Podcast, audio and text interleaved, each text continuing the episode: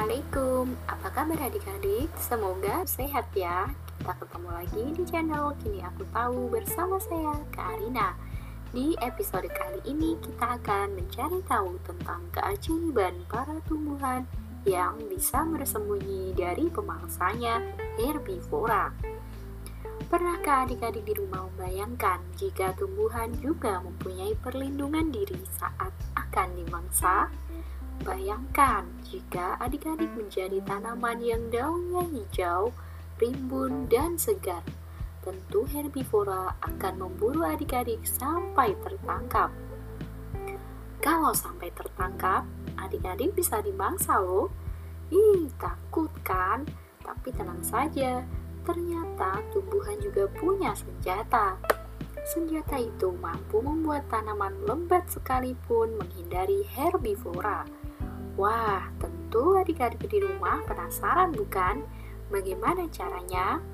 Cara tanaman menghindari pemangsanya adalah dengan berkamuflase seperti bunglon. Tahukah adik-adik, apa itu kamuflase? Kamuflase adalah penyamaran yang dilakukan dengan cara merubah bentuk, warna, ataupun sikap. Kamuflase sering kali kita temui pada hewan seperti bunglon yang menyamar dengan cara merubah warna kulit mirip seperti lingkungan sekitarnya. Nah, untuk tanaman, kamuflase cukup dilakukan dengan merubah baunya saja. Tanaman menghasilkan aneka senyawa bau yang jumlahnya sangat banyak ini adalah bahan kimia alami yang membuat tanaman beraroma. Para herbivora seperti serangga akan menandai aroma dari tanaman tersebut. Saat mereka mengenali baunya, mereka akan tahu tanaman mana saja yang bisa dimakan dan yang tidak bisa dimakan. Bagi tanaman, itu merugikan tapi bagi herbivora, hal itu sangat menguntungkan. Agar persaingan antara pemangsa dan mangsanya seimbang, tanaman butuh senjata.